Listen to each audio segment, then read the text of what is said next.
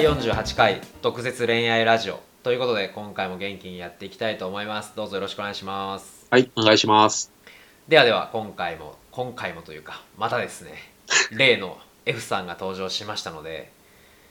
はい、こちら読み上げていきたいと思います。はい、お願いします。アプリさん、ヤリーさん、そしてリスナーの皆さん、こんにちは。 F です。今日も一つ報告と相談があり、メールさせていただきました。今日久しぶりにお見合いパーティーに参加してきました。男性12名、女性11名の個室型パーティーです。今回の目標は前回の失敗を生かし、以下の2つをしました。1、プロフィールカードに書いた内容は全て女性から反応があった時にどう返答するかをあらかじめ考えておく。0、趣味のところにキャンプ&バーベキューと書いて、これに女性が食いついたら、毎年大学時代の友人とやっていてすごく楽しいですよ。友人の子供たちも小学生くらいが多いので、鬼ごっこの鬼を毎回やらされてます。何々さんはアウトドア好きですかとか、どんなタイプですかのところに、基本真面目だけどちょいちょいやらしますとか、女性が何かやらかしたんですかと聞いてきたら、あらかじめ用意していたやらかしたエピソードを話すなど、みたいな感じで全て記入したことに対する返答を用意しておきました。これが1つ目、はい、で2つ目、女性の反応を読み取りながらトークをする。今まではどうしても自分のアピールのことしか考えておらず、これをしよう、あれを言おうとばかり考えていました。しかし女性が発する言葉をよく聞き、この話は人に聞いてほしいんだなというような些細なところに気をつけて会話を進めていくことにしました。これは文章で伝えるのが難しいんですが、女性の言葉をよく聞いて、それに適した反応をしていくという感じでしょうか。ちょっとでも声のトーンが上がったらそこを見逃さないというか、基本はこの2つに注意しました。その他にはプロフィールカードの好きな女性芸能人を書く欄があるのですが、あえてリューチェルと書いてボケてみたりしました。ノリのいい女性からはリューチェルって男ですよと突っ込まれたので、他は真面目に書いたんですけど、ここだけボケてみましたみたいな感じで楽しい雰囲気は作れたかなと思います。あと、女性の服装を見て〇〇さんの雰囲気に合ってますねとか、ダニエルの時計いいですよねとか、触れられるポイントがあればなるべく触れるようにしました。肝心の結果ですが、女性11人の中で僕にアプローチカードをくれた人は0人、カップリングももちろんダメでした。ということで、今回も悔しい結果となりました。女性からはプロフィールカード男性の中で一番字が綺麗ですよとか、しっかり書かれてますねとか言ってもらえたのですが、今回やろうとしたこと2つは結構実行できました。その中でこの結果なので非常に悔しいです。会話を盛り上げようとちょっと口数が多かったかなとも思いますが、女性の言葉を遮るようなことはなく、女性が話している時は共感したり分かりやすくリアクションしたのですが、髪の毛は少し伸びていましたが、眉は整え、服装も最低限のラインはクリアしていたと思うのですが、ちょっと自分でも明確な原因が分かりません。しかし今一つ思い当たることがあります。僕は結構口からいろんな言葉が出てくるので、今回も女性からお話が上手ですね、営業の方ですかとか言われました。会話を盛り上げよう、女性と楽しい雰囲気を作ろうという考えからトークを盛り上げる戦略を取ったのですが、もしかしたら口数が多い男性というのはあまり好かれないのかなとも思いましたと、で、特に僕の年齢34歳だと、トーク上手より口数が少なくても大人の雰囲気がある落ち着いた男性っぽさを演出した方がいいのでしょうかね。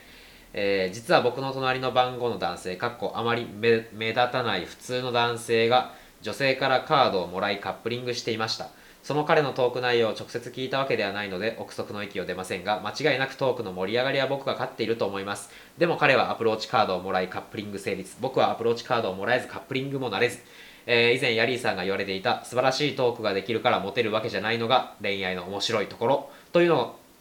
が今日の僕の結果を見て当てはまっているのかなと思いました。極論を言えば無口な男性が好きな女性には今日の僕はタイプと真反対だと思いますと、そんな感じでね、いろいろ書いてくださってるんですけども、とにかく悔しいですとはいなんかアドバイスないっすかねみたいな、そういう感じですよね。相変わらず PDCA をちゃんと実行して素晴らしいですね。はい、そうですね。それが実ってないのがなんともって感じですけど。じゃあこれ実は収録前に2人で話してたんですけど、はい、この F さんはカップリングしたことあったかなということを話してまして、はい、何回か参加してますよね、こういうお見合いパーティー的なものに、はい、で、その中で1回でもそのカップリングして、こうめでたく退場するみたいな経験をしたことがあったかなっていう話をちょっとしてまして、で、なかったとしたら、ひょっとしたら PDCA 以前の問題かもしれないんで、うん、ちょっとそこが気になるんですよね。そうですね。トークの内容とか見た感じ問題ないですし、うん、やれることもちゃんとやってるんで、はい。はい。で、まあ営業の方ですかって言われるくらいトークは弾んで、うん、まあ盛り上がったからいいとは必ずしも言えないですけどね。はい。うん、で、参加したそのパーティーにもよるし、うんうん、例えば20代限定のところに34の人が行くとちょっとっていうのはありますし、うんうん、なんですけども、それを差し引いても、はい、なんでだと、うんうん、今回が11名女性がいたんですよね、はいうん、で、まあ、同じような人数で 2,3 回は行ってるはずなんで、はい、まあ、それでゼロっていうのは ね、30分の0とかですからね、うんうん、いくらなんでもおかしいと、うんうん、僕らがこれだけ親身になってアドバイスしてるのにそんなはずはない俺たちのプライドが許さねえ まあっていうのは冗談ですけどまあ原因は多分どこかにあって、それが何かは、ね、はい、この文章だけからは、ね、読み取れることでしか僕らは答えられないので、はい、わからないですけど、まあちょっと上げていきますか、うん、推測しましょう。推測、まあ憶測の域は出ませんけど、僕らも、はい、はい、憶測していきましょうか。うん。一番アプリの中でこれじゃねえかなって思うのは何でしょう？なんでしょうね、喋り方とか、うん、話の内容はいいけど喋り方があんまり良くないとか、はい、うん、盛り上がってたんですかね。でもね、印象が悪かったわけではないんですよね。営業の方ですかって言われるぐらいだから、うん、ということは逆に言うと、なんかすげえマニュアルっぽかったのかもしれないですね。うん、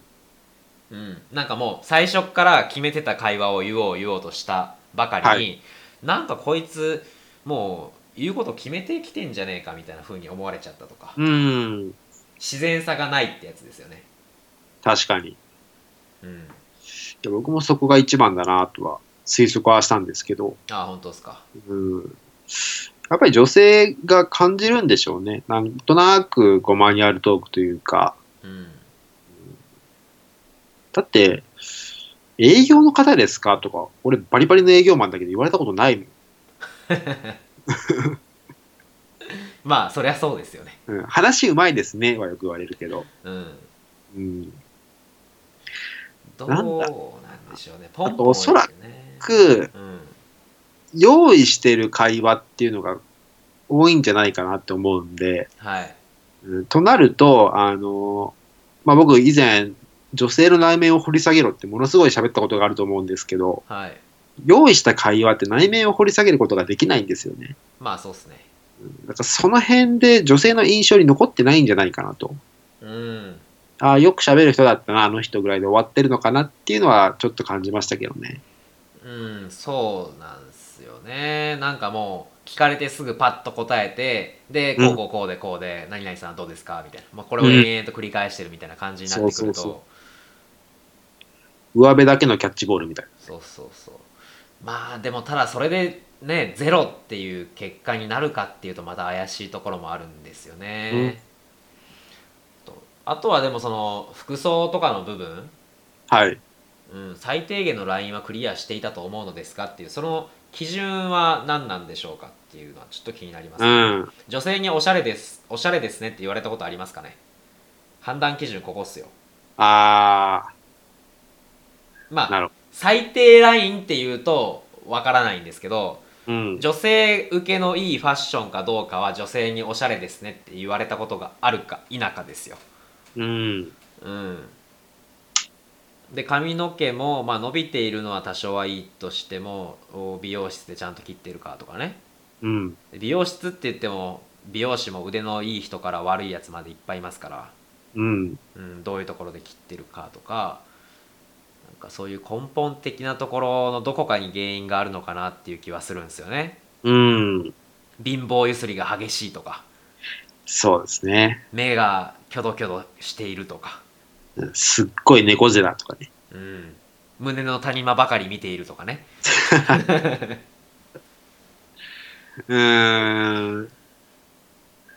絶対なんかありますからね。そうなんですよね。この結果はねゼロですからね。アプローチカードですらゼロっていうのはちょっとね、うん、いやまあね、たまたま今回運が悪くて周りの男がレベルが高すぎたとかってまあ、うん、現実的ではないじゃないですかそれって。はい、うん、と考えると何かこの F さんに原因があるはずなんですよね。うん、うん、そうそう、あまり目立たない普通の男性ってこの F さんが思うような人ですらもらってるんですからね。そうそうそうそう、まあ、だからって目立てばいいってもんじゃないですけどね。うん、うん、まああとはちゃんとカップリングするために第1希望から第5希望まで入れたかとかですけどね、うんうんうん、まあでもアプローチカードゼロですからね。うんうん。まあでも逆に言うとこんだけ結果が出てないってことは、はい、もしかしたらその原因となってる枠組みを一つ変えるだけですごい結果出るかもしれないですからね。まあそういうことなんですよ。それを探すのが先かな F さんは。うん、なんでしょうね。じゃないと遠慮りできないですよいやほんとそうっすね。うん、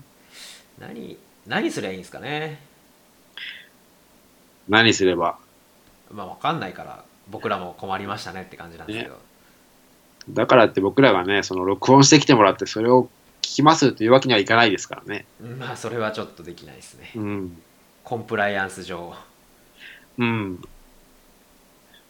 なんだろうな。おそらく F さんまた投稿してくれると僕らは勝手に思ってるので、はい、今日僕らが喋ったようなことでもしかしたらこれが当てはまるんじゃないのかなっていうのをまたその時にメールに書いてもらえれば。そうですね、うん、うん、なんならこそっと、普段のその私服の写真を撮って送ってくれれば。まあそれはもうもはやコンサルの領域なんでちょっとね、まあね相当こそっとやってもらわないといけないですけどうん、うん、まあまあまあこれかなあれかなっていろいろ考えてみてください。はい、はい、としか言えないですよねこの段階ではちょっとね、うん、まああとは女性に聞いてみるとかね、